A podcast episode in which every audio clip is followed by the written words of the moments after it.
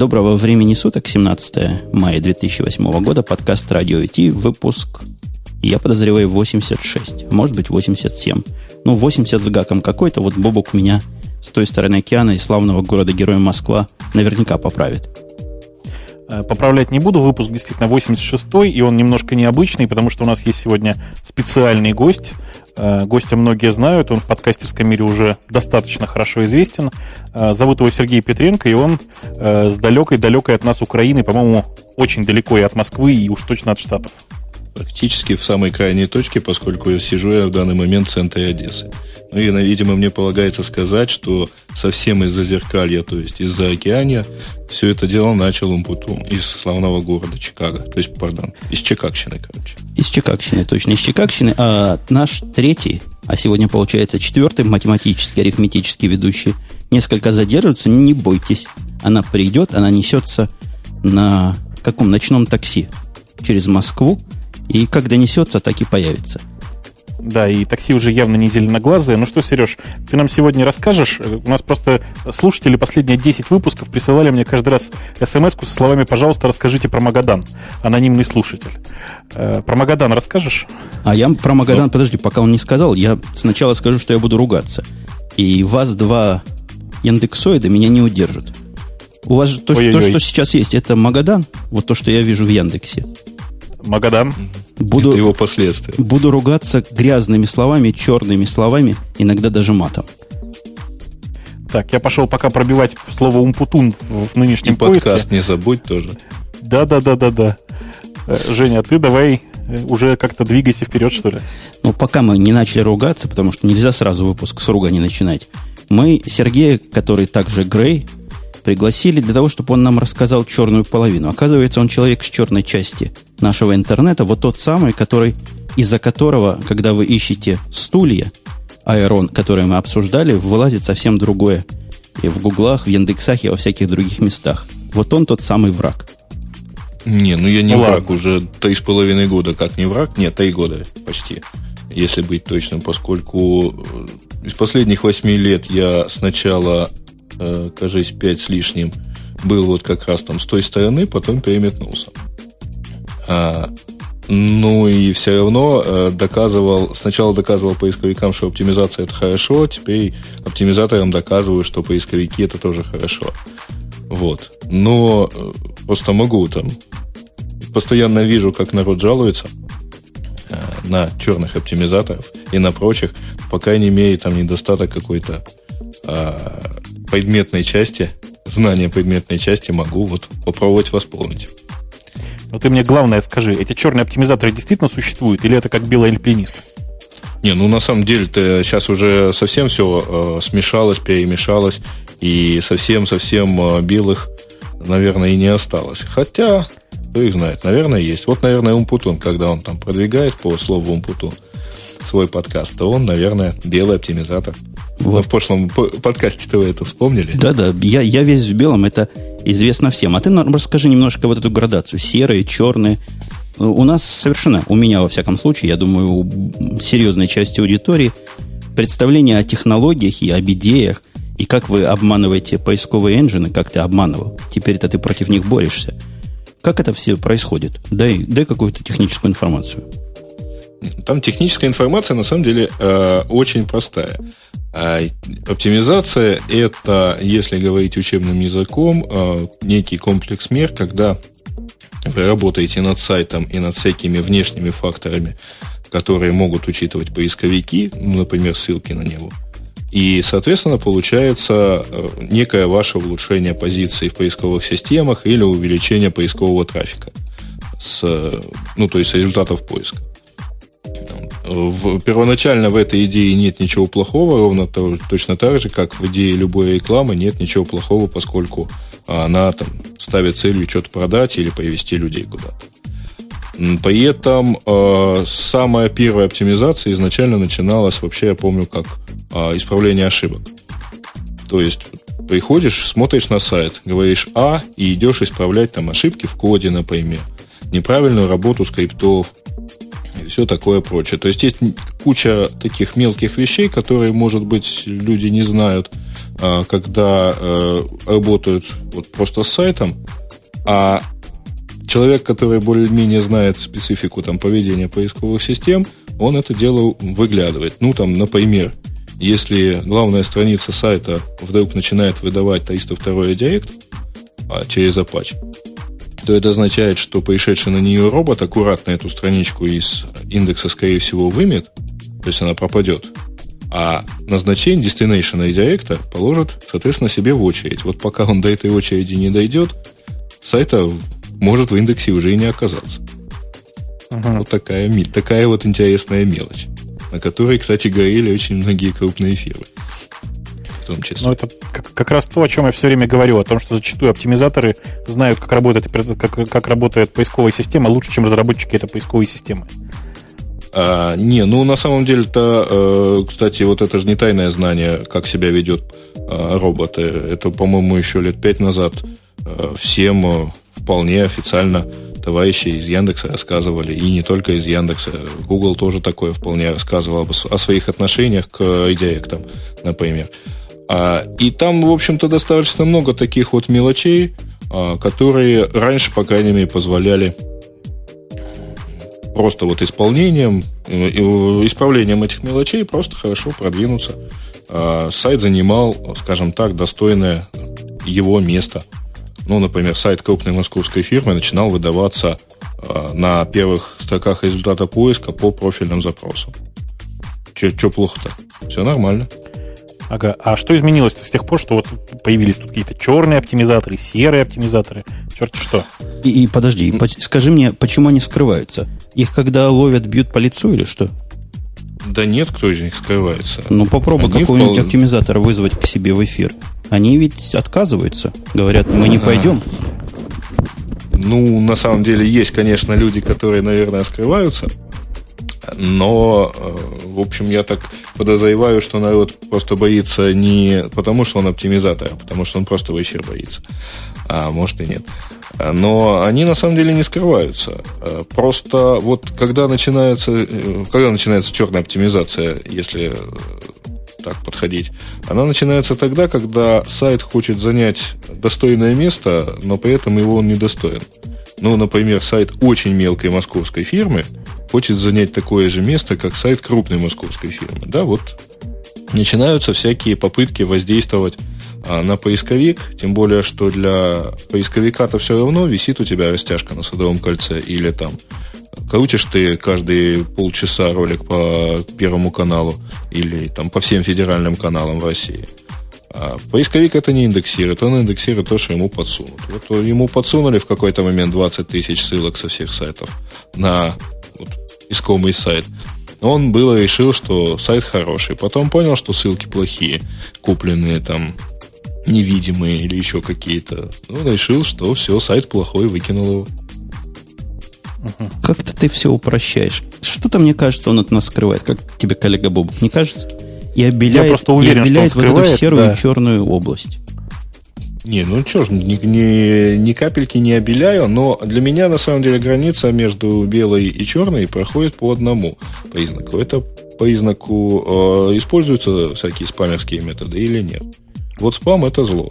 А спам это когда начинается массовая и э, там, ну, массовая рассылка по блогам ссылок на конкретный сайт. Вот все. Это не то, что черная оптимизация, это просто спам соответственно, гнобить этот сайт к черту.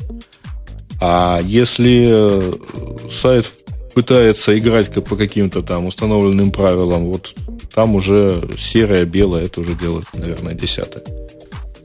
И пока ты нам тут все так занимательно рассказал, наша прекрасная половина, как мне кажется, добавилась в наш эфир. Половина. Прояснись. А, добрый день, я наконец-то в эфире. Москва большой город, так что прошу прощения, слегка запоздала. Я тут смотрю, гости какие-то у нас, да? У нас гости, которые званные лучше татарина, а тебя тихо слышно. Ты там покрути для громкости. А мы пока будем дальше гостя мучить. Так, гость. Ну, гость. Давай. Кроме того, что ты бывший SEOшник, ты еще имеешь отношение к вот этому, я так понимаю, позорному явлению, которое называется Магадан. Я прав? Ну, на самом деле, очень относительное. То есть у меня э, отношение к Магадану так, постольку, поскольку он влияет на э, скажем так, украинско-специфический поиск. Я же все-таки украинским Яндексом занимаюсь.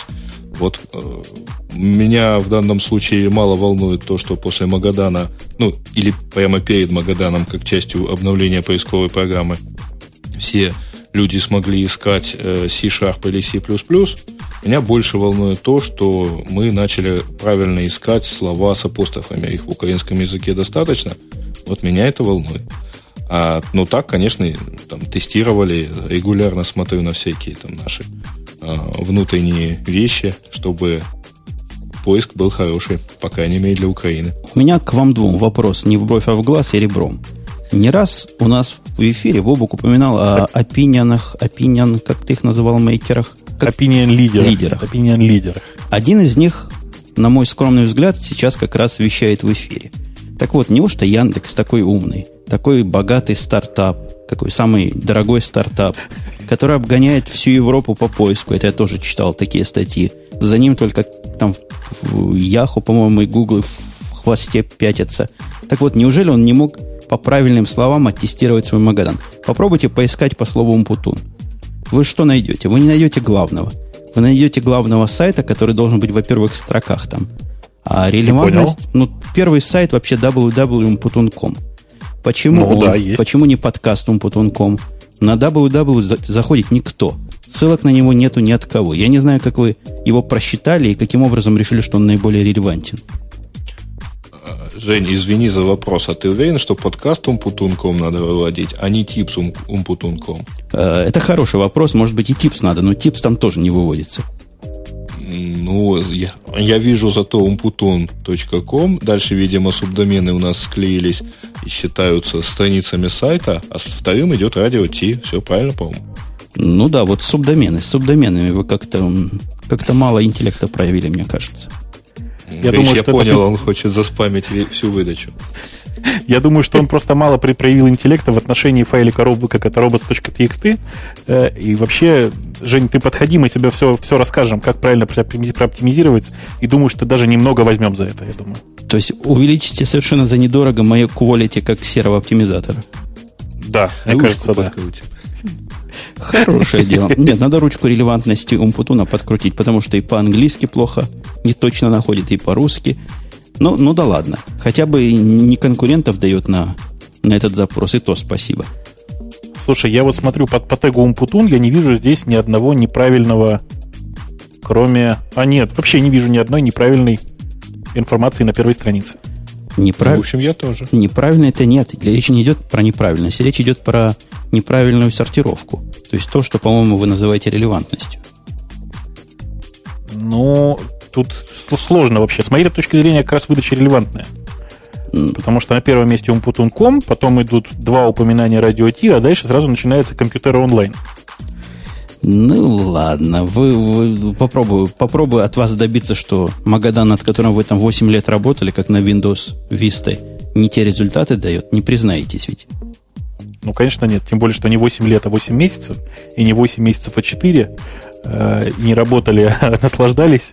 За это время у нас разработчики этого самого Магадана успели слетать в Китай э, на конференцию. Ну и вообще хорошо отдохнули, по-моему. Подождите, и господа. Еще сделали мел, кучу мелких промежуточных релизов. А вот да, Магадан да, ваш да. ухудшает жизнь оптимизаторов или наоборот упрощает? Как, как оптимизаторам теперь стало жить? Ого. Да, честно говоря, нам пофиг. Ничего, Гриша, я так сказал. Да нет, вообще все правильно. На самом деле никто не ставит себе целью задавить оптимизаторов. Хотя и есть некий показатель SEO-давления, а, независимый индикатор такой, который считается, мол, насколько оптимизаторы влияют на выдачу. Но нам, по большому счету, все равно. У нас гораздо более важные графики – это насколько а, полезна выдача нашим пользователям. А нашли ли они то, что искали в первой строке, в первой десятке, там, в первой тройке и так далее. Мы вот так вот оцениваем. А задавили мы оптимизаторов или нет, это а, я только вот с другой стороны ощущаю, потому что в моменты крутых апдейтов мне приходится а, форум Search Engines держать руками, вот буквально там, отстреливая какого-нибудь человека, который лишние две страницы прочитать хочет. Вот я ему там сделаю килл чего-нибудь. Вот, и глядишь, сервер выдержит ужас какой. Слушай, нет, я, я вообще искренне восхищаюсь э, Сережей, потому что, ну, я не знаю, тебе приходится с двух сторон бороться, да? С одной стороны, э, ты отвечаешь там э, со стороны Яндекса, а с другой стороны тебе приходится отбиваться еще из-за несчастных оптимизаторов. Ты имеешь в виду Путуна? Ну, в том числе, да. Э, я так понял, что большая часть э, тех самых, там, как это сказать, ближе, ближе к белой стороне стоящих оптимизаторов не пострадали вообще. И вообще, я так вот э, смотрю на отзывы, большая часть оптимизаторов кричит, что ура, ура, их сайты поднялись еще выше в выдаче. Э, ну, по крайней мере, такие крики я видел неоднократно. Поэтому я не думаю, что они сильно пострадали. Слушайте, у меня сразу к вам двоим вопрос. Я поставил себе нам на радио Ти кнопочку вашу яндексовскую, и никак мне не дается больше первых полтора тысяч подняться. Вы там подкрутите чего надо, хотя бы в первый десяток нас. В конце концов, чего? блат есть блат. Но мы на 1700 Какую каком-то месте в Яндекс Я. Кнопочка про Я, знаешь, такая бывает, которая на радио Ти стоит. Вижу, вижу. Это в поиске по блогам, которые. Да-да. Почему у нас такой да, низкий рейтинг? Не может такого быть. Это Ссылаются мало, представляешь? Ссылаются мало. Жень, надо, чтобы больше ссылались. Прямо ссылками, а не словами радиотек какими-то непонятными. Я, я извиняюсь, но мы понимаем, что есть там, видимо, какая-то база данных, можно какой-то коэффициент туда вставить. Наверняка у вас есть специальный коэффициент. Подкрутите наш коэффициент. Чтобы первое было, да? Ну, первое не Чтобы надо. На первое будет нет? подозрительно. На первой странице. Так, на первой странице. Там, по-моему, первых 30 всего. То есть в первую тридцатку что попадает. Да, это будет ну, я думаю, что мы, мы, я думаю, что мы поработаем над этим моментом. А пока вот все наши слушатели могут у себя там где-нибудь э, на своих сайтиках разместить на нас ссылочку, и мы так моментально просто подскочим, я думаю. Кстати, если я про ссылочки заговорил, я напомню тем, кто вдруг не в курсе, что у радио Ти есть радио минус Ти Твиттер, где автоматически вручную и по-всякому э, различные около подкастовые новости. Там проскакивают спойлеры на темы. Такая интересная подписка. Мы ничего не имеем с того, что вы на нее подписываетесь, исключительно для вашего, господа слушателя, удобства. Э, вообще, я, Женя, я еще раз хочу тебя попинать прямо в прямом эфире и сказать, ну, когда ты уже наконец поставишь на сайт Директ?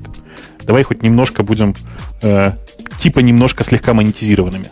А, обязательно. Я, правда, не знаю, что с теми 800, 800 рублями делать, которые пришли ко мне на Яндекс деньги счет, как их оттуда выводить. Но будут 8 тысяч теперь, после того, как мы Яндекс Директ поставим. Буду про 8 тысяч уже думать. Зачем на Яндекс деньги можно... Рекламу да, в Яндекс Директе. А, хорошее О. дело. Будет на Хабре, как, как твой подкаст.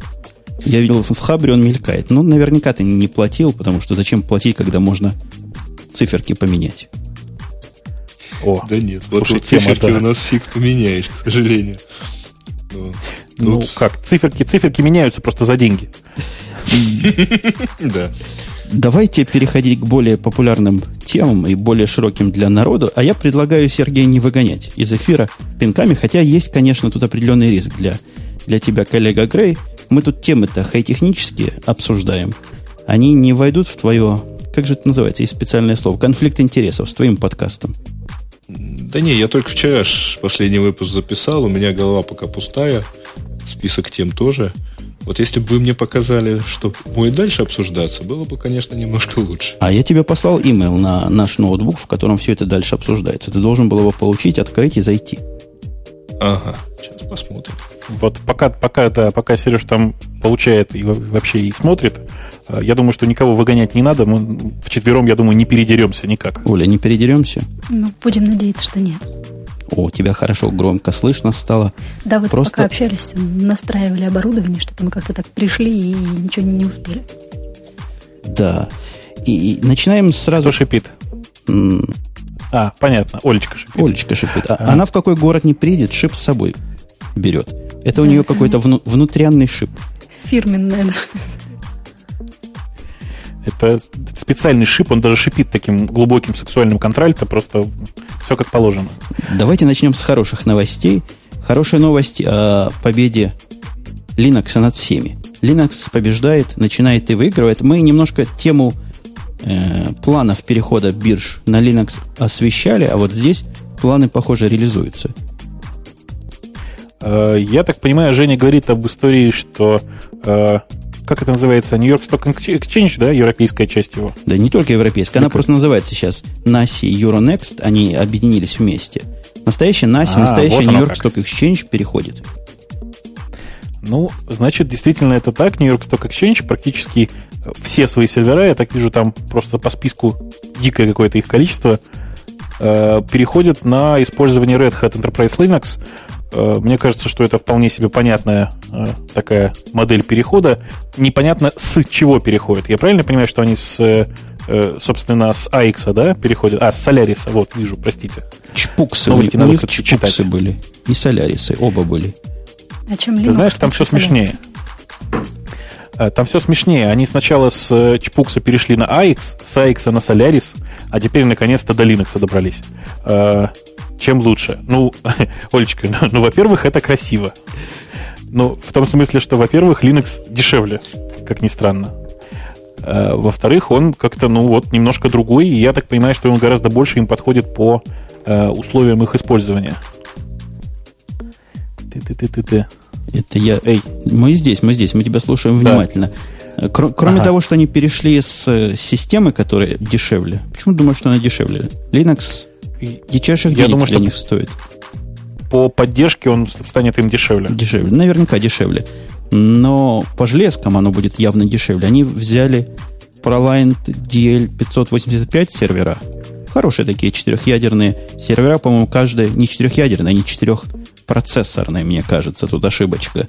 И каждый процессор квад, насколько я помню, так что они 16-ядерные эти 585 скорее всего, и кучу блейдов. Как вы, кстати, господа, к блейдам относитесь?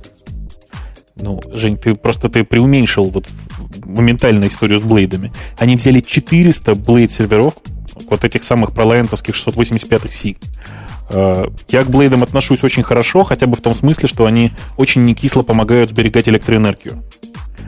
А электроэнергия, если кто не знает, это сейчас главный ресурс внутри серверных. Обычно места в серверных, в общем, есть и их хватает, а электричество и температура — это две главных таких больших проблемы. Um, Да. Ну да. Электричество, еще вода. Воды они тоже, небось, меньше потребляют. Ну, в общем, да. Собственно, главная идея этих самых блейдов в том, что э, ну, это примерно как много-много маленьких компьютеров, засунутых в один большой корпус. Э, сама по себе эта схема позволяет очень некисло экономить на накладных расходах. Э, но это кроме того, что это намного более управляемая, что ли, схема.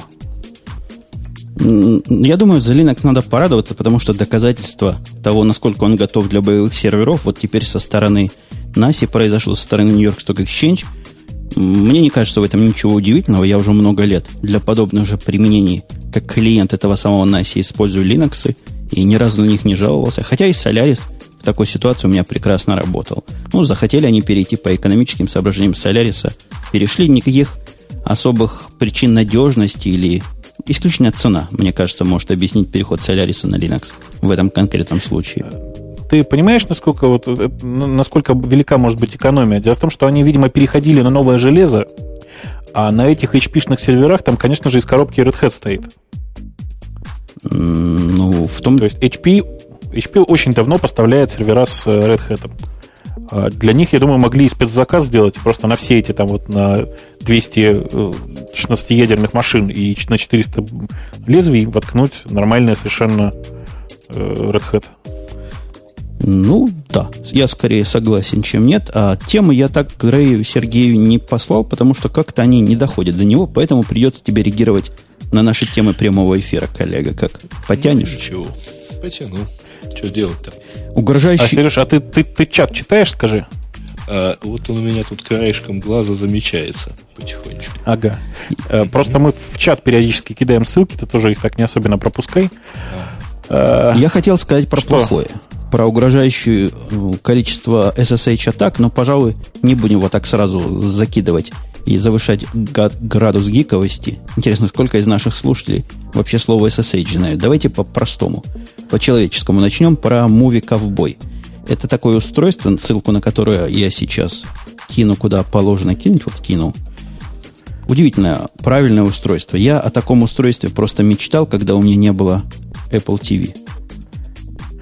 Э, устройство очень какое-то маленькое подозрительно. Собственно, для тех, кто нас только слушает, а сейчас ссылку посмотреть не может, э, Movie Cowboy это такой э, маленький жесткий диск, у которого э, есть специальный кредл, сзади которого есть видеовыходы. В том числе, э, как я вот отсюда вижу, там есть HDMI, что меня просто немерено радует. Там еще и оптика есть. Судя О, рядом с Отлично, да, да, да, да, да, да. Да, есть еще оптикал дырка, но, соответственно, э, стандартные разъемы под видео. В общем, это такое устройство, которое позволяет прямо с жесткого, диска, с жесткого диска показывать HD видеоконтент на вашем телевизоре или любом другом HDMI вообще видеоустройстве. Э, вещь, мне кажется, незаменимая э, в том смысле, что не требует, как я понимаю, никакого специального софта, не требует отдельного компьютера, как его, как его требует Apple TV. В общем, такая самостоятельная совершенно вещь. Пришел в гости, воткнул э, со шнурами, воткнулся и пошел смотреть. А фильмы туда заливаются просто как-то с компьютера, там через кабель, получается. Нет никаких ограничений на пиратский контент или еще что-то, вот как там с Apple TV, допустим. Я так понимаю, что ничего этого нет. Никакого ограничения вообще нет, ну, судя, по крайней мере, по описанию. Конечно, это устройство мы сейчас пока потрогать не можем, хотя я, пожалуй, его все-таки поищу, просто на всякий случай. Очень приятное устройство. Ну, судя по количеству форматов, которые тут поддерживается, в общем, заточка под все, что угодно. Xvid, DivX, в общем, да, там залить можно все, что угодно. Меня другое интересует. А если пойдешь, вот так вот воткнешь, обнаружишь, что диск-то посыпался. Потому что там, в общем, достаточно стандартный диск, как я понимаю, а они не все хорошо переносят постоянные переноски. Ну, вообще, меня все эти устройства радуют тем, что оттуда диск очень легко вынимается и вставляется любой другой, подходящий по размеру. Там SATA, обычные 2,5-дюймовые нынешние диски, э, вставить туда любой другой, в том числе там с, с максимальной степенью противоударности, мне кажется, довольно легко. Тем более, что, насколько я понимаю, коробочка это вместе с каким-то там номинальным жестким диском стоит там в районе 200 долларов. 200 долларов это, в общем, не те деньги, на которых можно особенно, конечно же, размахнуться жестким диском. Конечно, надо будет покупать отдельно, я думаю, какой-нибудь на большой, там, на 512 диск саташный. А ты не купишь, тут 2,5 э, дюйма диск. То Ах, 2,5. Ну да, ну 270, хорошо, 270. Нет, господа, я признаю вам, как, как э, просто крест на пузе, что я бы такую штуку себе купил, потому что перенос фильмов из не Apple э, стандартного формата, не из iTunes в iTunes – оно, конечно, все делабельно, и программа у меня для этого совершенно законно куплена есть, но все это нудно, долго и какой-то процесс.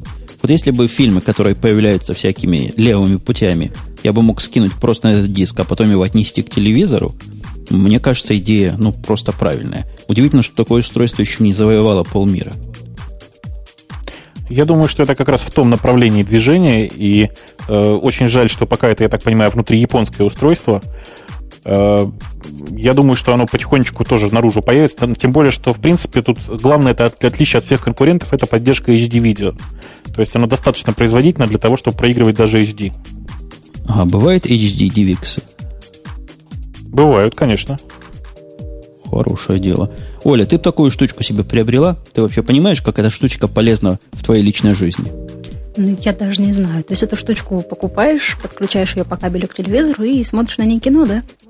Именно так. Тут как-то туманно сказано, есть ли пультик и какая навигация. Но можно представить, что есть какое-то меню там, можно через этих фильмы ходить. Я, кстати, скажу, что все устройства, которые я пробовал для просмотра DivX вот таким вот стендалон образом, они были с точки зрения железа иногда нормальные, но с точки зрения программной, ну, всегда убогие. Вот это меню, в котором невозможно дойти куда надо, где надо 10 раз эти кнопочки нажимать. Некоторые вообще без пультика, надо какой-то свой пультик прикручивать туда.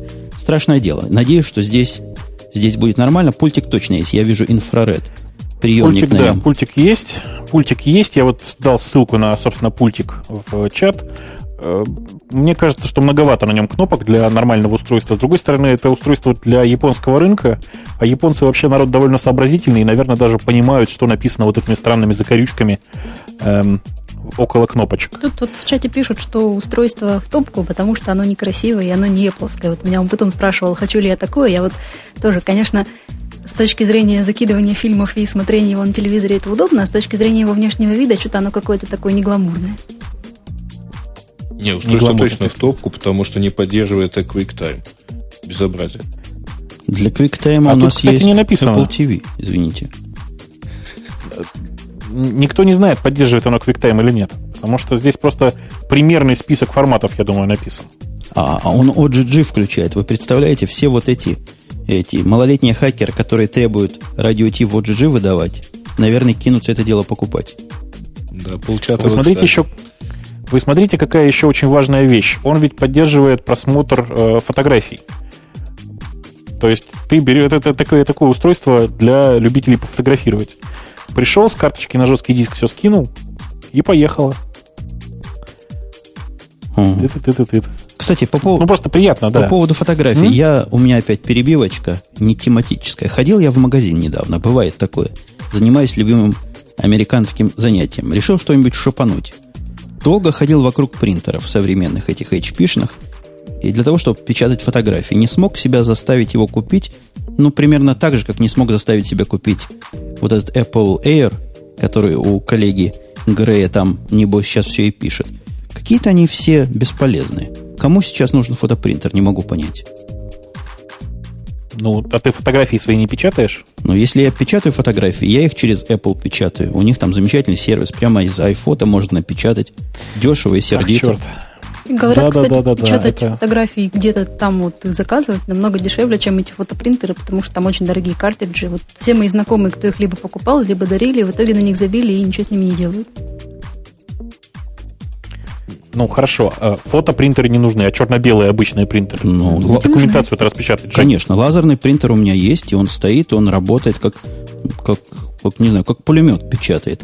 Купил я в свое время 1300 HP, теперь не, не нарадуюсь, хотя его уже из производства сняли, и картриджи к нему находить можно только в онлайне. Но вот цветной принтер просто не понимаю, зачем мне нужен. У меня есть один цветной, старенький-старенький, ему лет 5. И каждый раз, когда попытаешься напечатать, у него вечно либо голова пересохла, либо чернила закончились. Страшное дело. Так ты, наверное, раз в год пытаешься напечатать, естественно, все высохло. Так реже даже. Не, ну по фото, по интер, например, я так думаю, что нет никакого смысла его сейчас покупать. У меня валяется дома термосимуляционный. Это тот, который печатает совершенно красиво и практически готовые фотографии. Но мне просто не надо печатать абсолютно, потому что все фотографии цифровые. Если что надо, залил он на Яндекс Фотки, поехал, показал и так далее. Интернет есть практически везде. Вот. Возить с собой э, проще все-таки один небольшой диск на 120 гигабайт, если уж совсем хочется так. А смысл э, печатать и потом все это дело возить. Просто вот отпадает потребность именно напечатать. Поэтому и фотопринтеры никому не нужны. Ну вот если мы тронем действительно темы заявленные, близко к видео, близко к принтеру, такой переход я пытаюсь сделать, Metrox наконец, наконец-то послушалась нас и позволила оторвать видео от компьютера. Мы как-то выпусков 20, 30, 40 назад мечтали о подобном устройстве, чтобы компьютер в подвал, а все остальное было вот тут рядом на столе. И Metrox нам помог в этом. Забавное такое устройство, называется XIO F1240, да, или 1220, что-то такое вот. Э, меня во всех таких устройствах всегда беспокоит одно. Скажите, а с какой скоростью оно работает? Или это просто видеовыход? Ты, ты просто ты представляешь себе, что ведь довольно много людей, они используют такие активные графические приложения. Я вчера нечаянно, честное слово, нечаянно, с одной машины своей на другую зашел, воспользовавшись функцией, как она называется, Back to my Mac, да, когда с одной macOS своей можно на другую зайти, просто вот используя удаленный десктоп. Так я вам хочу сказать, что скорости Wi-Fi не хватает для нормальной передачи фильма. У меня на большом iMac фильм шел. Не хватает а, даже для отрисовки дока, вот этой всей анимации. Меня ну, в том-то и дело. А, а так, подождите, собственно... а как вы это делаете? У меня тоже есть .mac аккаунт и back to my Mac снаружи я не могу пробиться. А ему что, надо особым образом открывать чего-то в раутерах? У тебя раутер должен поддерживать UPnP, так называемый. У тебя просто раутер неправоверный. Вот если бы ты поставил Airport Extreme, то все было бы хорошо. Вот такая вот неприкрытая реклама Apple происходит у нас в эфире. Я не знаю, с какой скоростью они передают. Мне кажется, что они просто видеосигнал гоняют в параллель, конечно, со всем остальным сигналом, потому что Хотя, трудно сказать. Как-то подробностей здесь нет. Утверждаю, что у них есть Dual Link, дается туда. То есть два дисплея можно подключить к коробочке. Получается маленькая коробочка, похожая на раутер или на хаб какой-нибудь, который все подключаешь, такой терминальчик. Клавиатурку, мышку, дисплеи до двух, а компьютер куда-то относишь в подвал. Красота. 250 метров. Глубокий подвал можно. Ну, тут mm. упоминается оптоволокно, как я понимаю, а, до 250 метров. По идее, да, скорости могут быть гигабитные, наверное. Ну, в любом случае, даже если это гигабит, э, отрисовывать, я не знаю, там графику в современных играх на такой скорости довольно тяжело будет. В общем, устройство ужасно интересное, но вот если оно именно такое, какое я мечтаю, я бы с удовольствием его приобрел, э, поставил бы у себя, я не знаю, там на балконе компьютер, чтобы он не шумел. А дома стоит тихенькая такая вот маленькая коробочка без всякой вентиляции, без всего. Мечта. С третьей стороны, устройство, в общем, сомнительное, mm-hmm. если посмотреть на это дело с черной стороны. Компьютеры правильно не шумят и так. На столах у нас стоят компьютеры, которые не шумят по жизни, а те, которые шумят, и так стоят в подвалах, и в игры на них играть и не надо. Так что зачем оно нам надо? SSH у нас работает и так. Очередная неприкрытая реклама Apple. Угу. Тут все четыре из четырех ведущих записывают подкаст на компьютерах Apple. Это что, случайность, по-вашему, господа? Или мы только таких берем в радио Ти, вы думаете? Только я, такие идут я, честно, чест, честно сомневаюсь, но мне кажется, что это просто это в обратную сторону действует. Когда человек начинает работать с подкастами, ему просто по-любому приходится э, заводить себе технику от Apple, потому что ничего другого э, для того, чтобы удобно работать с аудио, давным-давно не существует. Ну, я знаю много кажется, людей, что... которые на Windows пишут, никаких проблем у них, в общем-то, не возникает. Ну, ты знаешь, в моей компании довольно, то есть в моей компании, в смысле, в моей среде, где я общаюсь, довольно много геев. Тем не менее, это не говорит о том, что это естественно. Вот для подкастера, естественно, находиться под э, такой вот странной операционной системой. Э, неестественных подкастеров тоже много, это правда. Крепко завернул. Я пытаюсь вот эту связь между геями и подкастерами провести какое-то уже производное твое высказывание. Не могу, к счастью. Давай, давайте ближе к железкам. У нас еще одна железячная тема есть, тоже, мне кажется, судьбоносная и какая-то этапная. Устройство для чтения и-буков подразумевается, что выйдет вскоре, и по цене подразумевабельной 200 долларов и ниже. То есть меньше 200 долларов в зависимости от размера экрана. Они там бывают от 5 до 10 дюймов. Новые e-book-ридеры. Э, я, честно, вот сейчас смотрю на картинки этого устройства. Оно мне само по себе страшно нравится. Но, блин, дорогие друзья, но кто, когда вот первый раз выпустит э, устройство с, на иинке, при этом с маленькой лампочкой сбоку? Но ведь сделать малюсенькую лампочку, и все. И это будет устройство моей мечты, честно скажу. Ну, ты еще книжку попроси с малюсенькой лампочкой сверху на обложке. Это раз. А во-вторых, выглядит оно довольно убого. Немножко, немножко по-китайски, по, по-тайваньски, но цена – цена радует. Цена радует. Но кроме цены, понимаешь, есть еще банальные вопросы юзабилити. Нет, конечно же, сам факт того, что появилось устройство, которое там э, размером 5 дюймов и на, на электронной бумаге, которое стоит всего 200 долларов, э, тем не менее, как, как можно пользоваться? Понимаешь, для меня электронная бумага никогда не заменит э, наладонники. Простите, как, как бы смешно это ни звучало. Ну, просто тупо потому, что перед сном читать, это же, понимаешь, это превращается в, просто в сущее мучение. Вот я почитал, после этого мне нужно сделать что? Правильно, выключить свет. Подождите, давай, давайте все-таки опять же ближе к телу. Кто из присутствующих устройство на электронных чернилах имеет? Я. Плюс один. Ну и я. Итого трое, да? Оля, у тебя нет ничего? Нет, у меня такого нет. Я, честно говоря, даже вот сколько мы уже обсуждаем тему электронных книг, э, этих букридеров с электронной бумагой, как-то я все-таки не знаю, зачем мне это надо. И даже за 200 долларов я бы наверняка это тоже не купила. Книжки в них читать. Знаешь такое? Буквы ну, складываешь я на вместе. читаю. Удобно, красивый, шрифт большой, прокрутка удобная. Я вот даже не знаю, зачем тратить деньги еще дополнительно вот на эту. К тому же там действительно надо вставать и свет выключать потом. Это же ужас.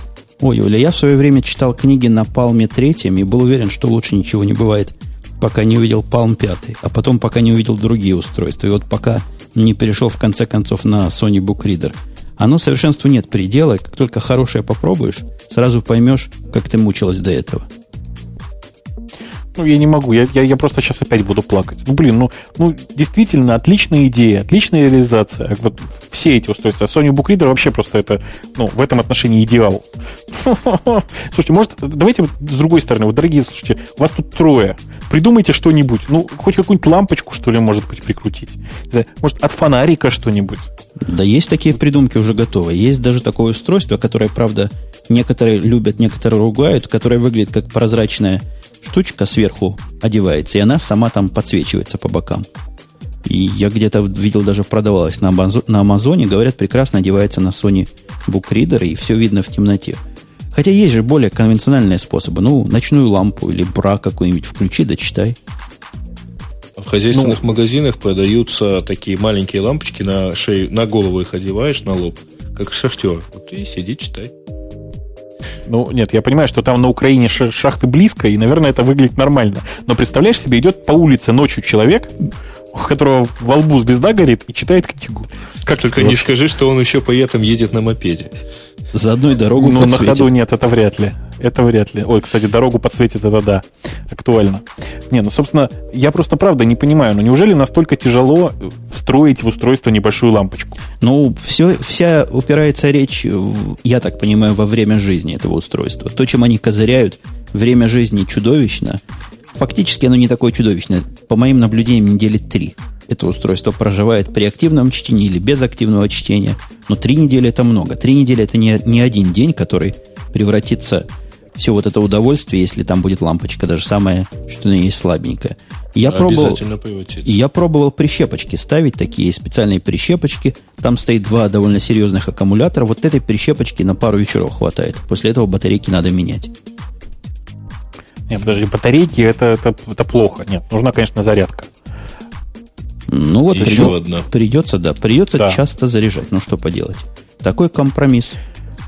Не, ну я помню, ну. например, когда был Palm 5, да, а, он спокойно жил несколько недель без подзарядки и без включения подсветки, разумеется. А когда появился Palm TT, у меня такой был, а, с транслективным экраном, ну вот один раз я на нем читал целых 10 часов подряд. Это был рекорд. Поэтому тут вот либо 3 недели, либо 10 часов со светом. Так что вот тебе, коллега Бобук, ответ. Не будет тебе книжек, у которых светятся страницы. Не на этом этапе, не на этом этапе технологической эволюции. Может быть, когда встроят туда какую-нибудь батарейку на холодном ядерном синтезе, тогда все так и будет работать. У нас есть в сторону холодного ядерного синтеза еще одна тема. Про алюминиевый MacBook. Она примерно так же вероятна, как и этот самый синтез, поэтому я их, с вашего позволения, связал вместе ну, что я хочу сказать, алюминиевый MacBook, про который рассказывает, что он якобы появится в третьем квартале, это отличный, э, просто идеально сформированный фейк, как мне кажется. Он, причем видно, из чего он сформирован. Верхняя половина явно сформирована от того, как выглядит iMac. Вот просто один в один. Нижняя половина смесь бульдога с носорогом. Нижняя часть ее от MacBook Pro, а верхняя часть я даже не знаю чего. Клавиатура при этом от MacBook. Красиво совместили все вместе. Но если серьезно говорить, вот это моя следующая надежда. MacBook Air моих надежд категорически не оправдал. Возможно, вот эта штучка оправдает.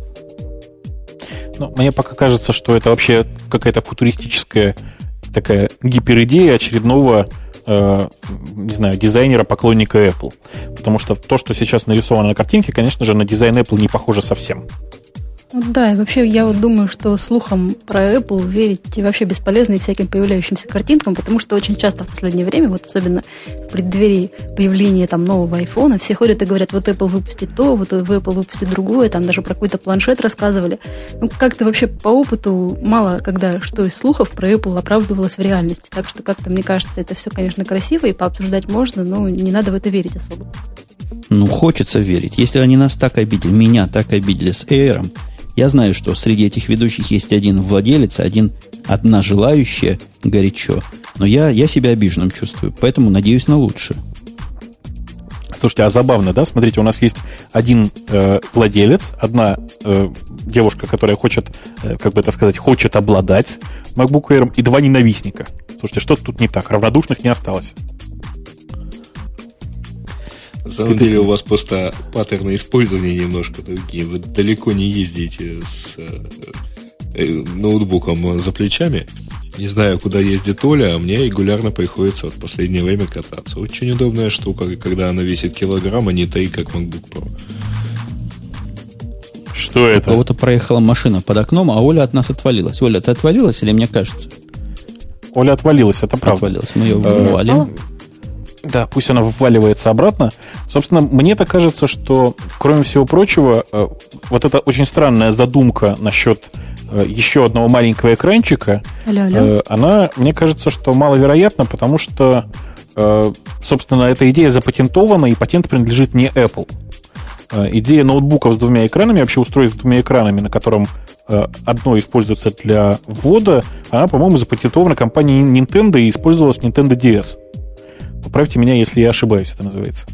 Ну, трудно сказать по поводу ошибаешься или нет, но идея, в принципе, красивая. Я не знаю, чего там выводить такого можно. Я в это место особо не смотрю. Я по нему пальцами вожу.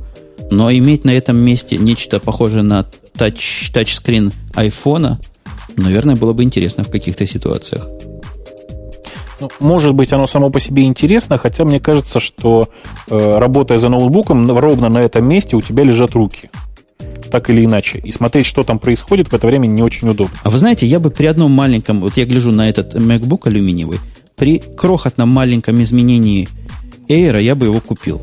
Перешагнул бы через себя и купил, если бы у него клавиши были белые. Тебе так не нравится не А, контраст? у нового Air. Нет, у обычного Air вот эти черные ну, да, клавиши, просто, ну, да. это я не знаю кто. Это, кто это придумывал, кто это проектировал. У них белых клавиш не было в наличии. Я думаю, что они просто таким образом избавляются от э, клавиш от старых макбуков черных. А я думаю, они таким образом пытаются отфильтровать аудиторию с чувством прекрасного и всю остальную аудиторию. Гриш, на самом-то жестоко, деле, жестоко. Да, жестоко. Гриш, на самом-то деле у старых макбуков клавиши без просветки, поэтому твоя гипотеза, наверное, неверная. Ну, могу сказать, что подсветка в MacBook Air намного приятнее выглядит, как, чем аналогичная функция у MacBook Pro. Поэтому, может быть, из-за черных клавиш. Так что... Ну, я честно скажу, я на клавиатуру не смотрю никогда. Просто я там, когда сажусь, единственное, в первый, в первый момент я прикасаюсь к клавиатуре для того, чтобы понять, где у меня руки лежат. А после этого я на клавиатуру не смотрю вообще, и я думаю, что, ну, треть аудитории точно на клавиатуру совсем не смотрит. Поэтому какого она цвета меня, конечно же, не волнует. Но вообще само по себе это устройство, конечно, со стороны производит, ну, не знаю, какое-то неэпловское впечатление. Запинали. Запинали мы MacBook Air и совершенно справедливо. Может быть, Олю отговорим это бестолковое устройство покупать. Хотя я тут серьезно думаю, может быть, жене такое купить.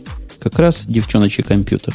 Так что, Оля, может быть, ты не так уж и не права. У нас есть еще одна около Apple тема о том, что на WWDC 2008 ничего про iPhone сказано не будет, а будет сказано про нечто другое. Картинка такая официальная от них. Просто фантазию проявлять можно во все стороны. Да, история действительно пока похожа на правду. Э, это уже не, не совсем слухи. Э, объявлено, собственно, э, примерное какое-то направление, что ли, мыслей на WWDC, и ничего там про iPhone, собственно говоря, не, не говорится. Ну, по крайней мере, и на картинке айфона нет, что само по себе очень удивляет. Было бы удивительно, если бы он там был. А там есть два моста.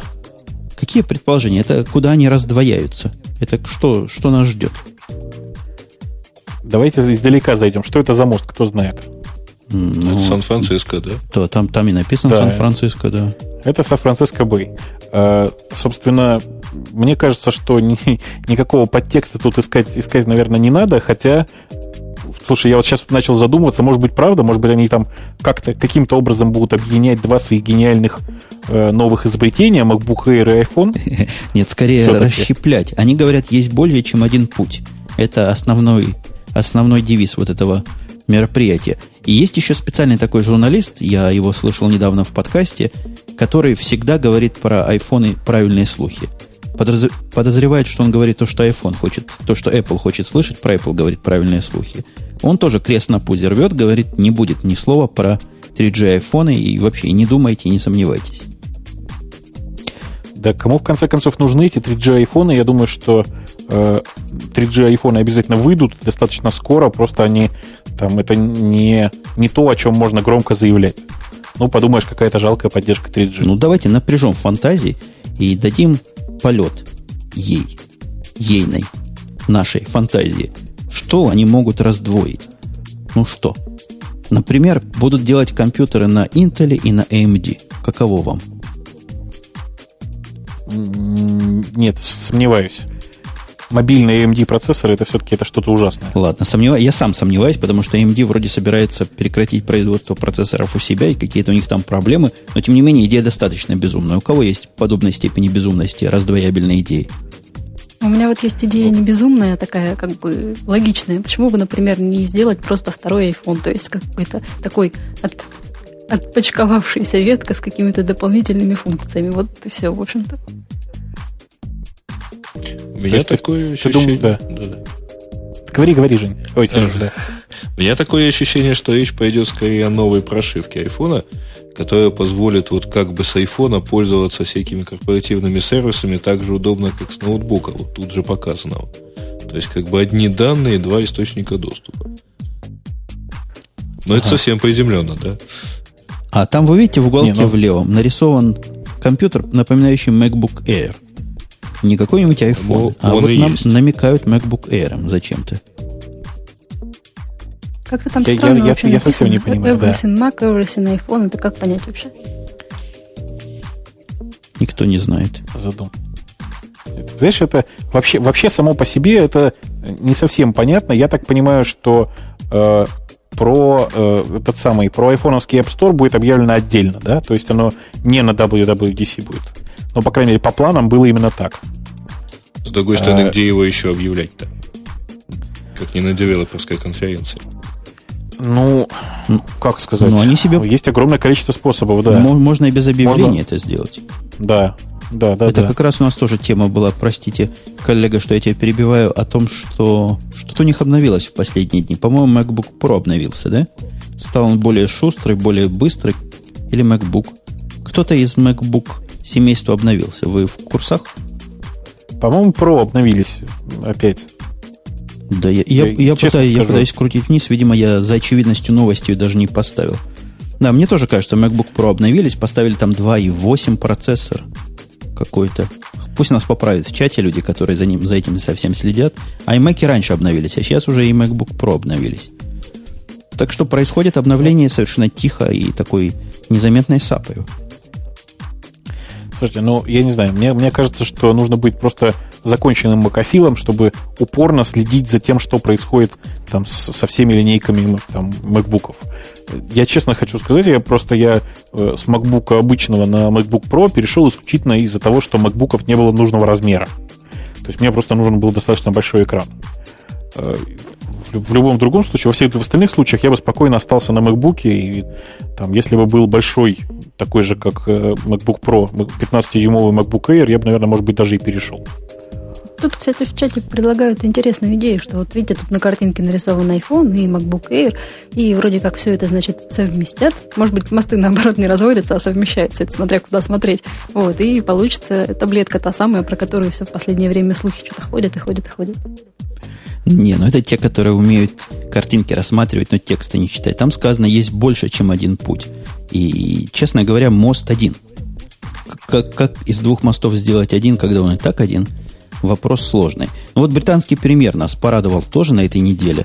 Он забрал авторство айпода. Говорит, это наше. О, да.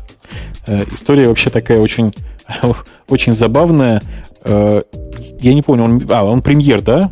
Гордон Браун это премьер? Сказано здесь премьер. Я как-то далек от ага. американц... А, английской политики. Это Англия ваш недруг. Поэтому вы должны знать точнее. Что это она нам не друг?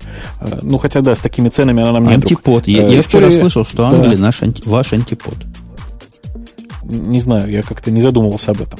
Э, история примерно такая. Гордон Браун на одном из э, каких-то там телевизионных шоу, в которых он в последнее время активно участвует, э, заявил, что вот Англия же это великая страна, британцы изобрели практически все, все, в том числе, смотрите, iPod даже изобрели. Понятно, что ошибка была довольно забавная. Дело в том, что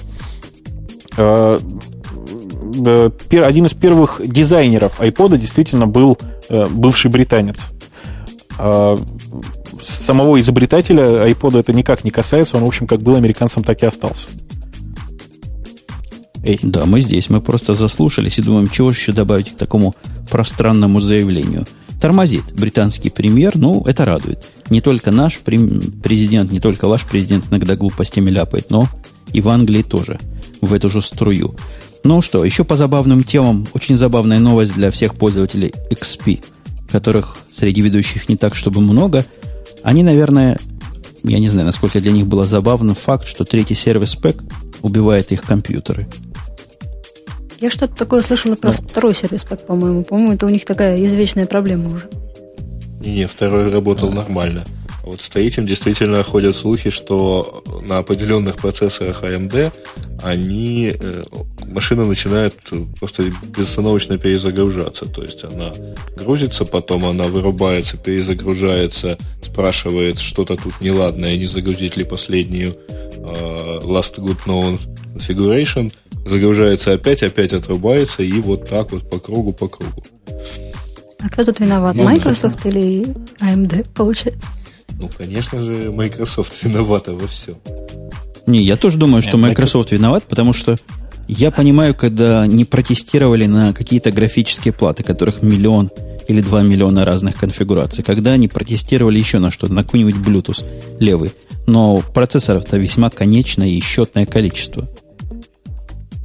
Ну, там история чуть более глубокая. Там таким глюком обладают только Hewlett Packardовские машины, на которых стоят AMD-процессоры. Э, видимо, это какая-то особенность вот того самого байоса, который ставится на материнские платы с этим процессором. Э, тем не менее, ошибка действительно забавная. После Service Pack 2 тоже была какая-то такая грустная история. Э, и эта же история повторяется с Service Pack 1 для Vista. То есть вообще все что-то не везет Microsoft с сервис-паками. Я буквально вот сейчас вот пришел из гостей, э, там у девушки та же самая история. Она думала, что компьютер на ночь выключила, а на самом деле она его не выключила, а оставила работающим. И за ночь винда как э, простите, не знаю, как уличная кошка, видимо, ходила по помойкам и под, под, подбирала там сервис-паки. Э, выкачала первый сервис-пак, и после этого загрузиться уже больше не смогла Vista мне кажется, что что-то тут все-таки не так, и я буквально сегодня у себя во френдленте, во всяких, во, во всех новостных э, источниках, которые я читаю, прочитал уже там по две или по три новости о том, как же правильно в Vista и в XP отключить установку, автоматическую установку сервис-пэков.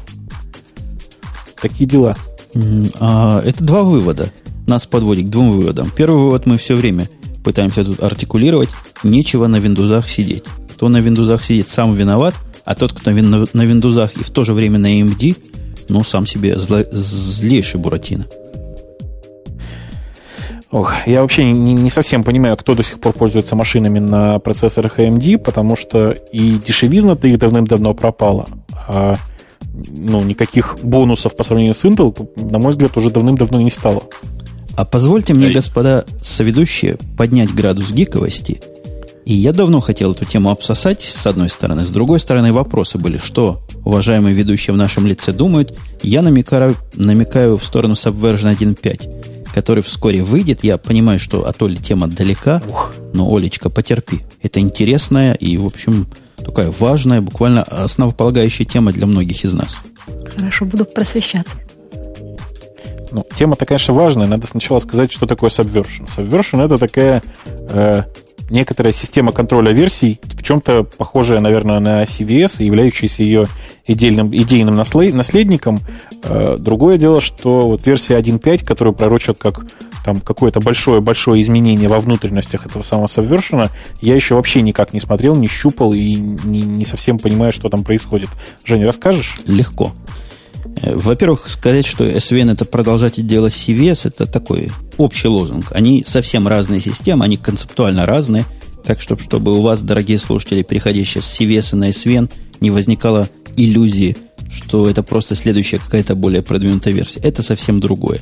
Это раз. Ты со мной согласишься, что это другое, коллега Бобу?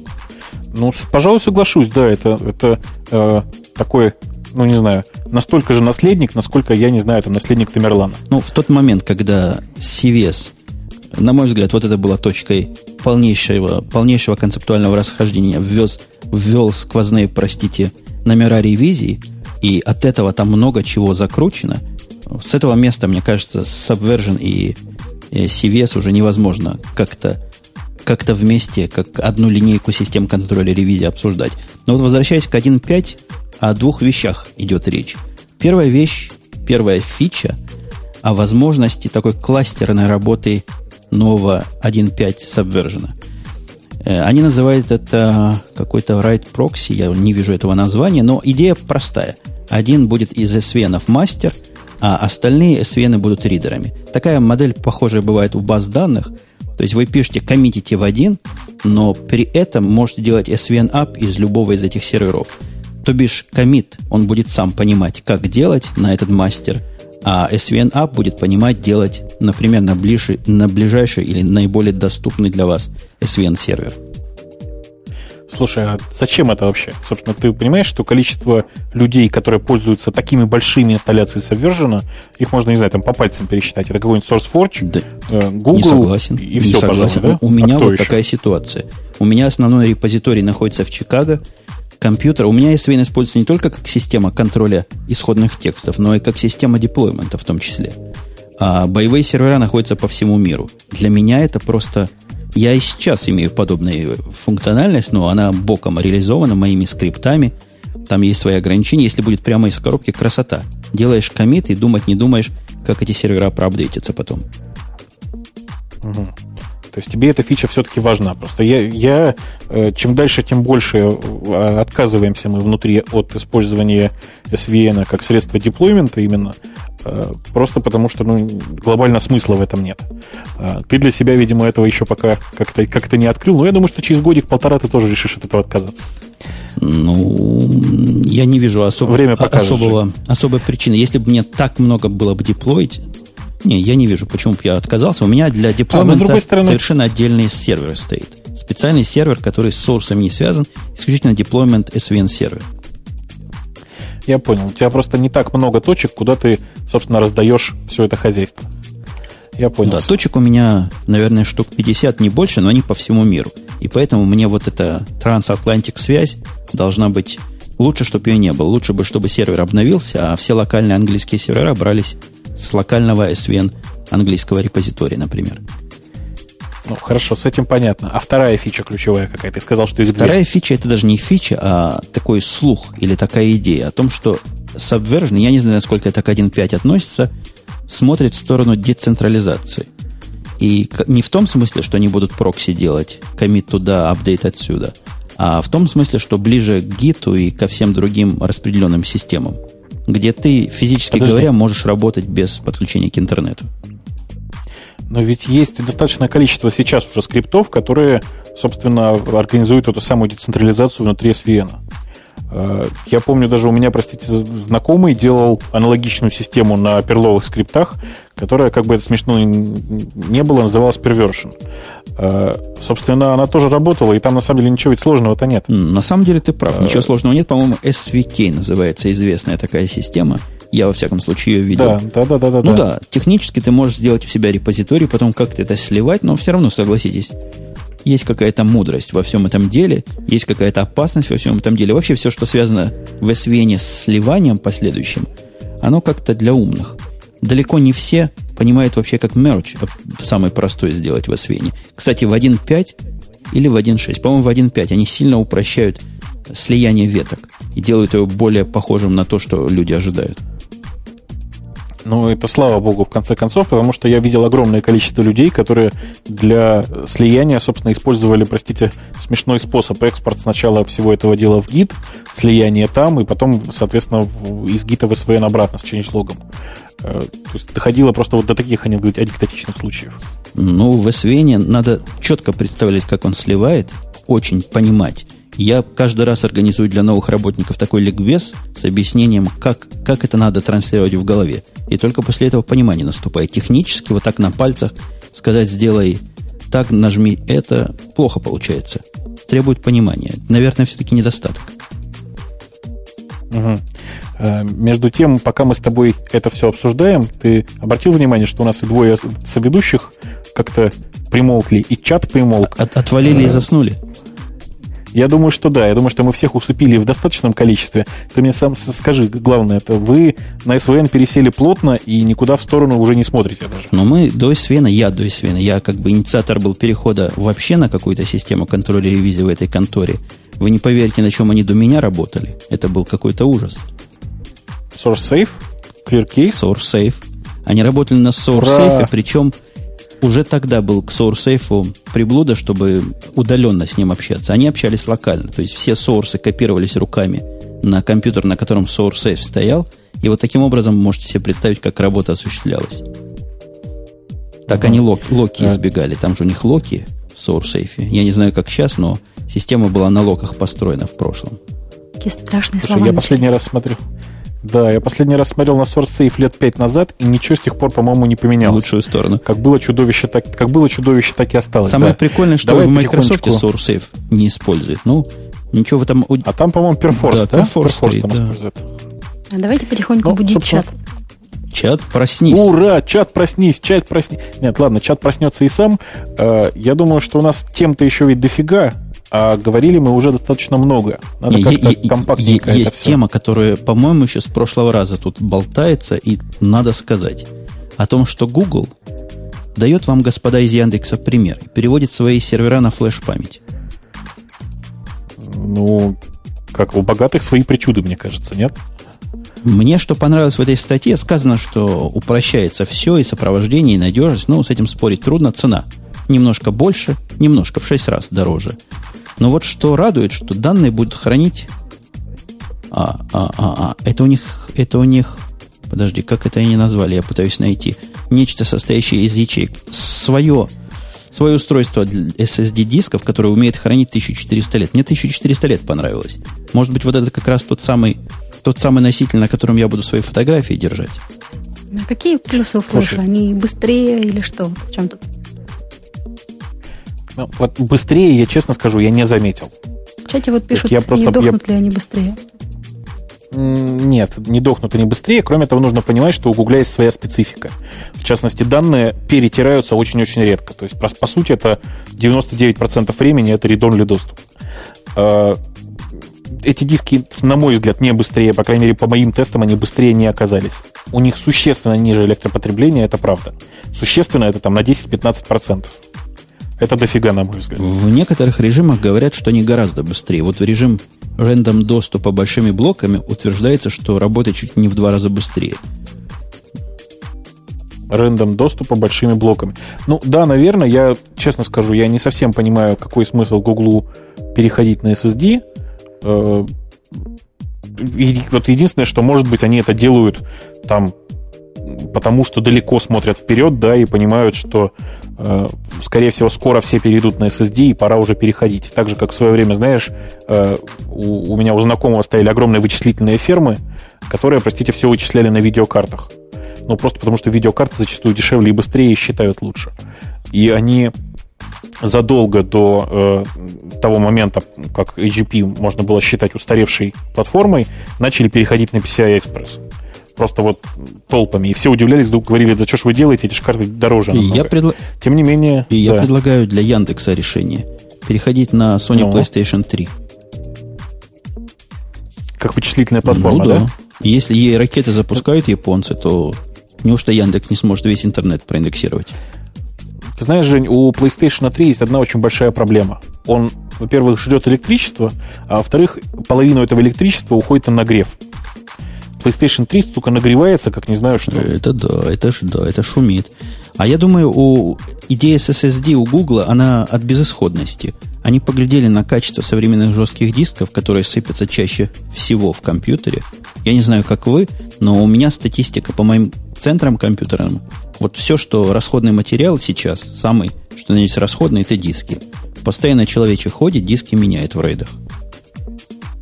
Ну, у нас, собственно, та же самая история, и я думаю, что, ну, за день, наверное, 10-15 дисков менять приходится точно совершенно при наших объемах серверов. Э, при том, что у нас, понятно, сумасшедший совершенно доступ к, по, по производительности, постоянное ездение головками туда-сюда, в общем, это все совершенно не сладко для жестких дисков. Тем не менее, я представляю себе, в какие деньги нам вылилось бы, если бы мы сейчас решили отказаться от, там, от SATA и скази жестких дисков и воткнули бы туда только SSD. Это же практически полная замена аппаратного парка, ты понимаешь? Понимаю, но зато раз поменял, потом они 1400 лет информацию держат. Я думаю, что даже через 100 лет эти SSD-диски на 160 гигабайт на них будут смотреть и показывать пальцем, так же, как мы сейчас показываем пальцем на дискеты на 360 килобайт. Я пытаюсь оставшихся ведущих вовлечь, но как-то они оба молчат. Давайте я последнюю на сегодня тему, на которой у всех есть что сказать. И, наверное, что-то ехидное и гадкое – Звучит она так. Россия становится мировым лидером по темпам снижения пиратства. Вот, кстати, в чате совсем недавно подобную тему обсуждали. Меня тут, меня тут спрашивали, ну, когда мы обсуждали этот некрасивый девайс, который подключается к телевизору, меня спросили, типа, готовы ли я платить за красивое теплое? Я говорю, да, запросто. Тогда мне задали следующий такой подковырный вопрос, в общем, а готов ли ты платить за лицензионное ПО в таком случае? Я ответила, что да, я уже практически к этой мысли привыкла. Тогда там очень много людей было очень... Да, были люди жутко довольны, сказали, вот что с Аляпкой сделали Бобуки Умпутун, так что вот буквально я живой пример снижения темпов пиратства. А как в Украине темпы так. пиратства? Ну, они снижаются, скажем так, их рост снижается медленнее, чем в России.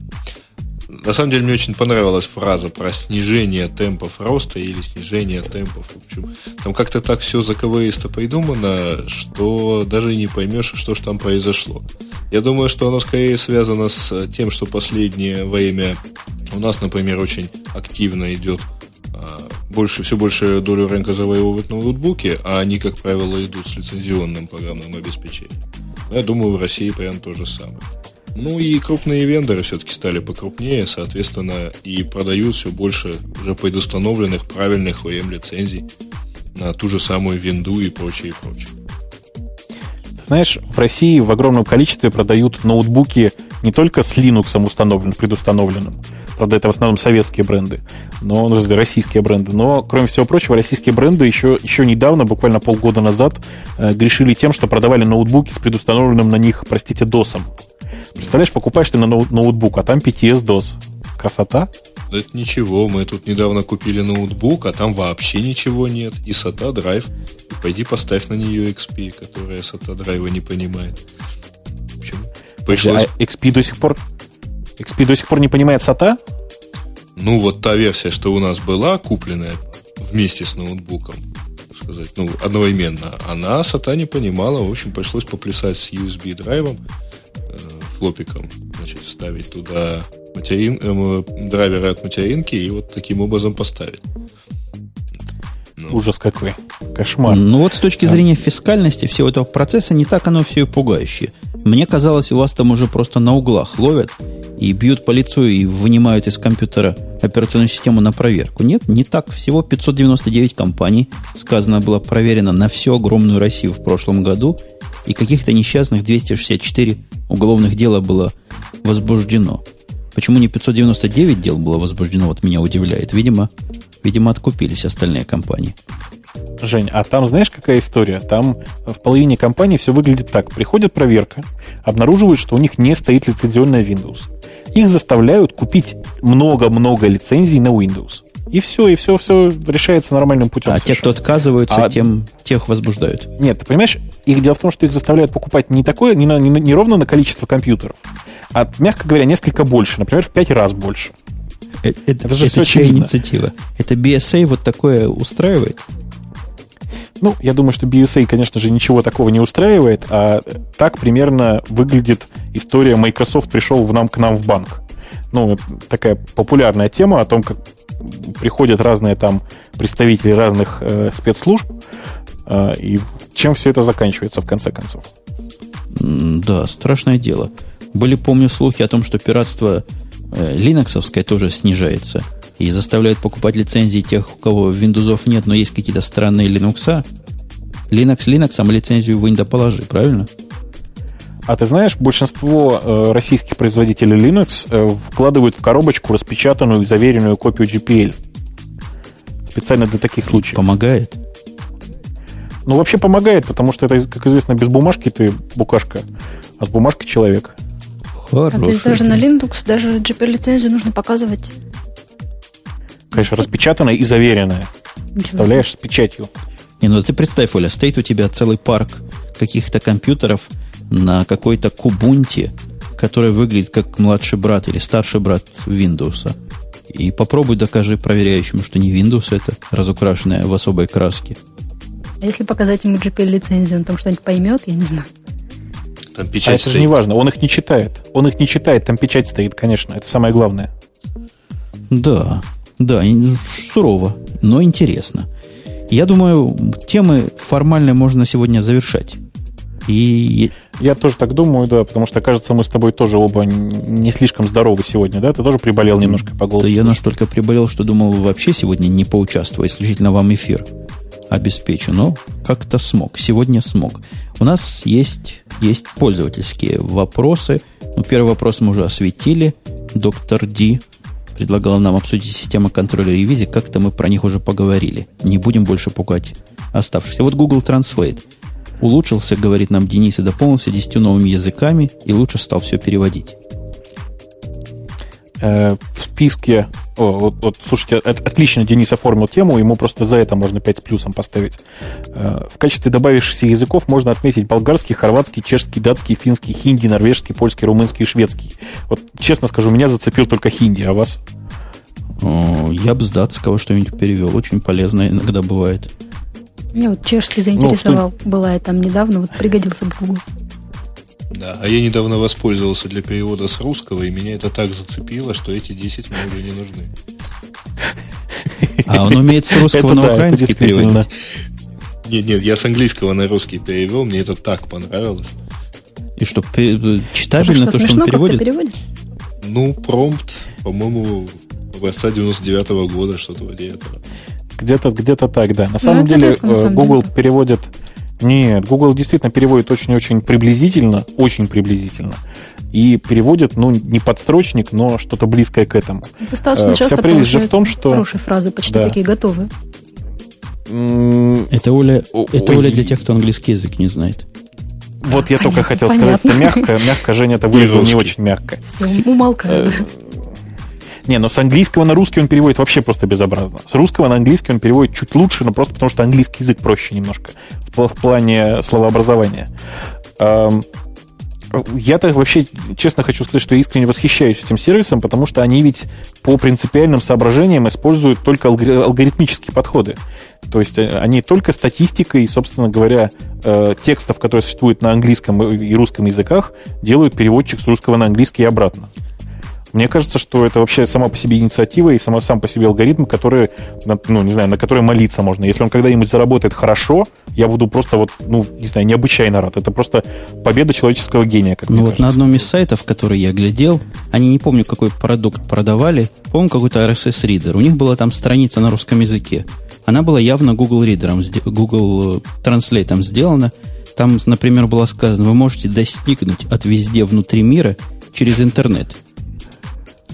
А мне периодически спам, кстати, приходило. Так явно, что от иностранных каких-то спамеров, но при этом переведенный явно где-то в каком-то Google Translate, потому что смешно это было читать. Ну, приятно, что вот спамеры заботятся о своих не, ан- не англоязычных получателях, так скажем. Слушайте, ну, тем не менее, для меня Google Translate это чрезвычайно полезный сервис, потому что позволяет читать э, японские сайты, которые по-японски написаны. Я уже просто, у меня уже даже специальный букмарк для этого есть, перевести этот сайт на английский. Часто читаешь И работает сайты? это, в принципе... Ты знаешь, иногда приходится, потому что очень много есть э, разной технической информации, которая доступна только на японском языке, не поверите. А он на английский японский переводит вот, хорошо? Ну, на мой вкус он переводит достаточно для того, чтобы я понял информацию. То есть, конечно же, ее приходится где-то там внутри, э, внутренним э, процессором искаженного английского языка переводить на прямой русский. Но выглядит это, по крайней мере, человечно, не так, как обычно. У нас в темах Корвин утверждает, что Adobe выпустила бета-версию Flash Player 10. Почему-то эта тема нравится другим слушателям. А почему нас это интересует? Кто-нибудь может мне объяснить? А, я могу тебе рассказать, почему нас это интересует, потому что там очень-очень много э, всяких интересных вещей, что меня больше всего заинтересовало. Наконец-то появилась э, поддержка 3D, э, поддержка, собственно, работы с, э, там, с 3D-графикой в номинальном виде. К сожалению, пока поддержка очень-очень забавная, очень слабая. Я тут, честно, посмотрел на changelog и понял, что пока это не не слишком интересно в практической, с практической точки зрения. И еще один очень большой плюс, что теперь э, сайты на флеше не будут так чудовищно тормозить, потому что раньше они во всех плагинах флешовых отрисовывались, ну, просто банально там, простите, спрайтами, да, то есть просто там прям, прямо в графической области сидели и рисовали. Теперь э, все, собственно, под Windows и под Mac это делается с использованием как это называется, с использованием аппаратного ускорения, и это, в общем, позволяет надеяться, что сайты теперь на флеше не будут так чудовищно тормозить при перерисовке. Да, любопытная новость, хотя я так и не понял, зачем оно мне надо. Ну, хорошо, есть и есть. И я, кстати говоря, с точки зрения вот таких тонких клиентов, но богатых, платформ для клиентов, смотрю все больше и больше на JavaFX. Смотрю, как оно и где оно, и, может быть, что-нибудь попробую использовать.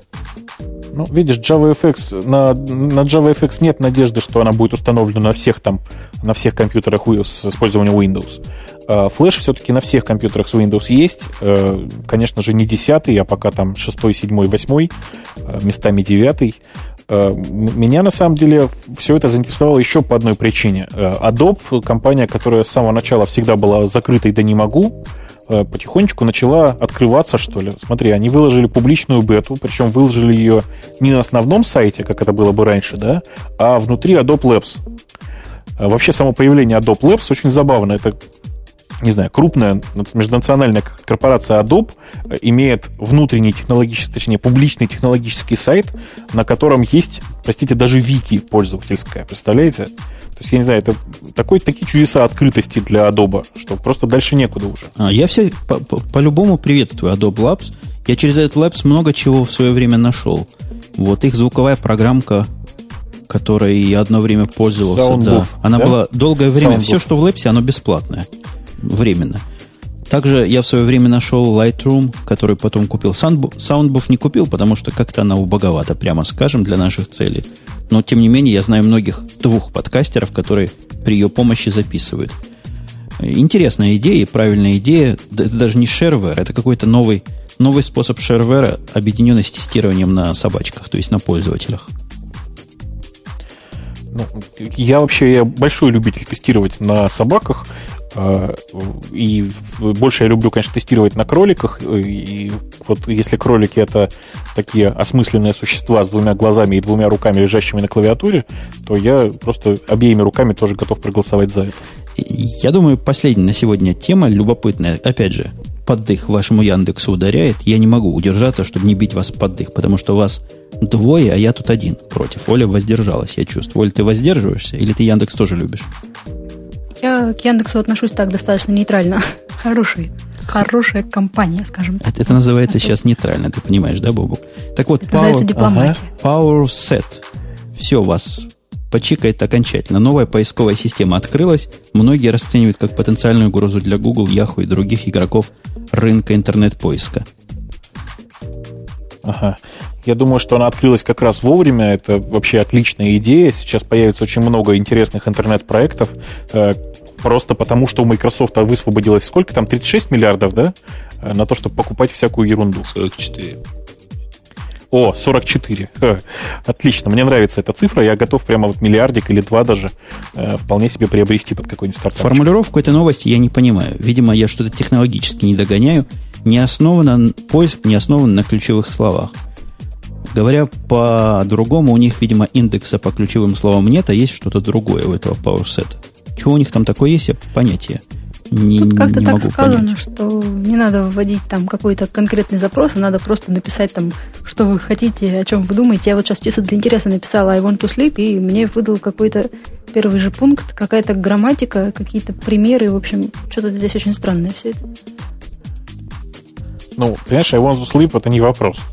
Вообще, оно, конечно, предполагает некоторое, наличие некоторого вопроса и вообще, что ты что-то хочешь найти. А тут написано, э, введите топик, фразу или вопрос. Я вот и ввела фразу или топик, ну, кому что. Эм, я честно, честно хочу сказать, что я, когда первый раз увидел эту ссылку, я попытался что-то поискать, не нашел ничего, э, собственно, интересного, и только потом обратил внимание на, на название закладочки. А написано там Wikipedia Articles.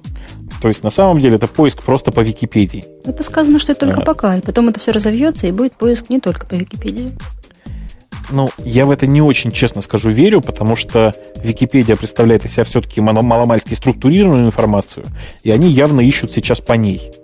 Э, мне кажется, что переход от структурированной информации к неструктурированной, то есть к общему вебу, довольно тяжелый процесс и занимает обычно, я не знаю, несколько лет.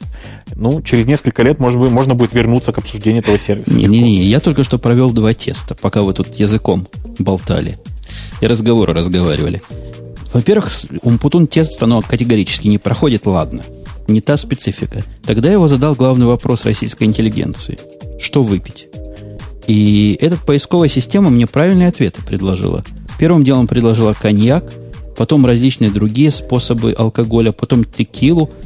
Хороший такой списочек. И для смеха я пошел в ваш Магадан и сказал, что выпить. Оно мне предлагает выпить так. одну таблеточку. Слушай, мне ответ Магадана нравится больше. Таблетка какая? Не знаю. И это казалось, что нужно выпить только одну таблеточку. Это вторая тема.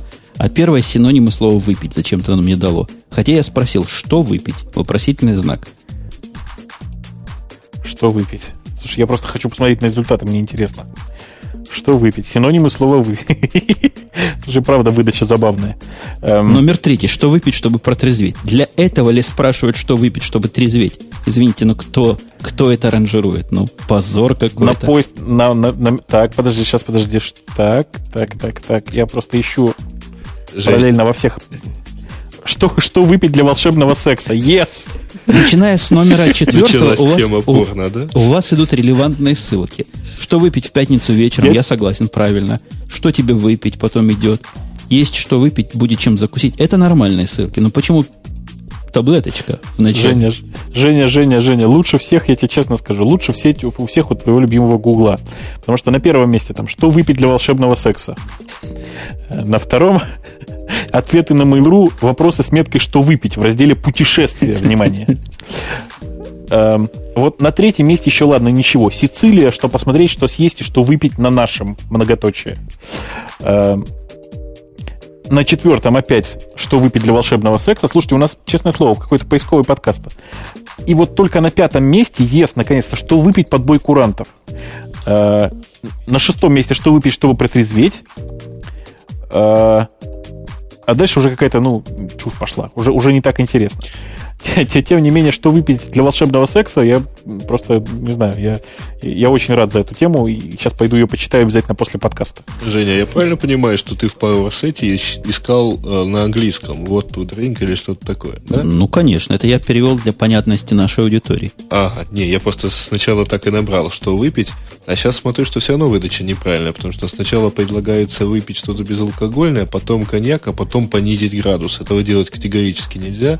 Потому что дальше тут идут лонгдринки всякие, ну, и что будет в итоге, если последовать это, этим мудрым советам? О, а там будет дальше плохо. есть, там в Яндексе нужно смотреть ответ, что выпить, чтобы протрезветь. Да, это... я тут сейчас поискала, ну, тоже по-английски, куда мне поехать в отпуск. Так вот, эта вот система, что-то она очень странная выдает. А Google вот там предлагает, например, куда отправиться в 2008 году, там список мест, как бы вот так что какая-то она пока недоделанная. Ну, тут, наверное, я, а, я вот так посмотрел, наверное, они все-таки в качестве прицела имеют Semantic Web, это если серьезно они про выпить, а, и пытаются вроде бы как, как бы вот смысл понять и рассказать. Но даже на вот этих статьях в Википедии это все не очень красиво получается в итоге. А если вводить именно вопросы, а не запросы, как мы привыкли. И потом, что будет с ними, когда они выйдут на грязный веб, как его принято называть, со спамом, ссылками и так далее, мы, похоже, закольцевали подкаст. Но вот что с ними будет, это будет очень интересно посмотреть. Тут приятно, кстати, Нет, сделано слышь. вот выделение цветом. Какие-то слова выделены там бледно-желтым, какие-то ярко-желтым. Вот опять же, по моему же запросу, куда мне там отправиться в отпуск, как-то он достаточно часто какие-то страны, вот у меня тут выделил ярко, какие-то названия мест. В общем, что-то он пытается понять, и вроде что-то у него даже немножко получается. Ну, мы это поделали э, и перестали делать. То есть в 2000 году Яндекс тоже выделял, сейчас перестал. Ну, в общем, скажем так, не без оснований все-таки. А чем плохо выделять? Я просто не понимаю, почему он выделяет одни таким, а другие другим. Почему, например, софт он выделил как, таким же цветом, как и Drinks? Наверное, есть какая-то в этом великая идея. А вы почему перестали? Смотри, как удобно. Если бы хотя бы просто слово подсвечивалось, которое искал, или куски фраз. Слушайте, мы сейчас просто углубимся в эту поисковую тематику, просто уползем туда с головой. ну, не будем, не будем. Меня вот гораздо будем. больше, меня гораздо больше интересует другой вопрос. Скажи, Сереж, вот я сейчас просто читая чат, э, вижу фразы у Сергея прикольный, что там было? Прикольные акценты, что-то такое. А, офигительный акцент, подпишусь-ка на его подкаст. Как ты думаешь, можно ли рассматривать э, участие одного подкастера в другом подкасте как своеобразную подкастерскую поисковую оптимизацию? А, О, задумался, когда, как говорит Когда научатся индексировать эти звуковые линки из одного подкаста в другой, то будет интересно. Слушай, Пос... ну мы же обязательно дадим ссылку на твой подкаст. Ты что, просто отдадим ее в шоу-ноутах. А шоу-ноуты, конечно же, индексируются и очень хорошо. Я думаю, что пора закругляться, потому что мы уже натрепались как минимум, наверное, на час двадцать. Э, и как-то я, я, честно говоря, уже с трудом держусь на кресле. На плаву. А надо, мы давно предполагали, что подкасты надо стоя записывать. В следующий раз мы тебя заставим стоять во время подкаста, поэтому проблема кресла отпадет сама собой. Ну, у меня есть коллега, да, который так, записывает да. подкасты лежа, говорит, это мега удобно. Я тоже сегодня думал лежа записывать, одевший хедсет на себя, но в конце концов переборол. Все-таки мы фанаты качества, а лежа, ну и легкие будут сжаты, и как-то все, мне кажется, будет не так. Ну, это наши уже внутренние разборки. Я напоминаю, что сегодня был расширенный состав ведущих. Начну их потихонечку перечислять. Была Оля из Москвы, был Бобук из Москвы и был Сергей, соответственно, из Одессы. Я правильно назвал название вашего замечательного города? Меня правильно, как, правильно. Как-то ругали и поругивали. Тебя поругивали за то, что там две «с» или одна? Где «а», а где «е», а где э, на «с» делать ударение. За много чего поругивали. За три момента в этом недлинном слове. Не-не, там можно сказать еще Одессы. Это вот не очень правильно. Ага. Город, город Одесса, он не склоняется. Э, собственно, это был действительно специально приглашенный гость Сережа Петренко, у которого есть свой собственный подкаст. Он как-то вот стесняется все время его прорекламировать, а мы прорекламируем. Подкаст называется, я, по-моему, могу ошибаться, но, по-моему, IT-мысли, да? И это, на мой взгляд, единственный подкастер в русском подкастинге, который умудряется в одиночку проговорить час на технические темы так, чтобы это было не, не просто не, ну, не смертельно скучно. Не-не-не, еще мы забыли... ты, ты что-то запутался. Извини меня, Гаиша, но в час я поговорил один раз и не в одиночку. В основном это на полчаса меня хватает, не больше. Хорошо, давай, давай скажем прямо. Полчаса, так, чтобы это было не смертельно скучно, я вижу первый раз в жизни. Э, я, честно скажу, я даже Адама Керри слушаю в два приема, там, несмотря на его часовые подкасты, я его слушаю там раз полчасика и потом еще полчасика. Э, тебя можно послушать на одном дыхании, но видишь, видишь, я даже думал, что это час. Столько информации ты преподносишь за раз. Все, я закраснел и уж куда-то упал, да. Спасибо.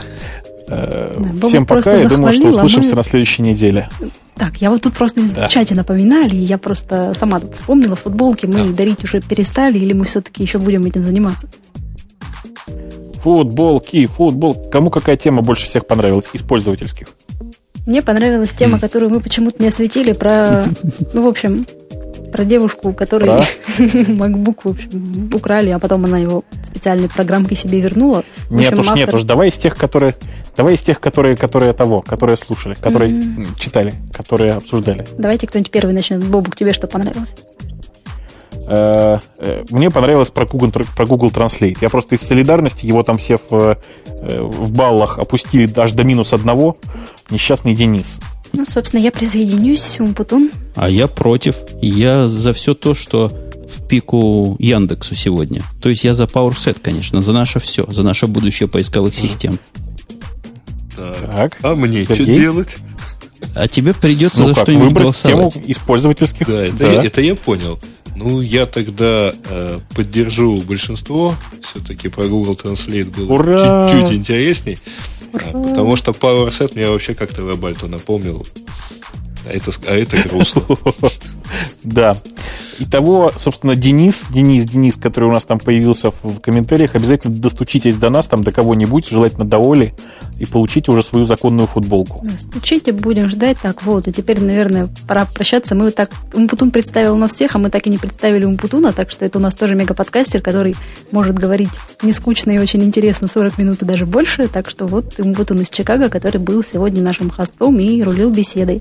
Рулил, рулил. А вообще, кто не знает Умпутуна? Умпутуна знают все скажу стихами под конец. На этом мы официально делаем кат. Услышимся на следующих выходных, потому что, напоминаю, подкаст выходного дня, сайт radio-t.com. Приходите туда, там все пишется, и там собираются темы. Пока. Пока. Пока.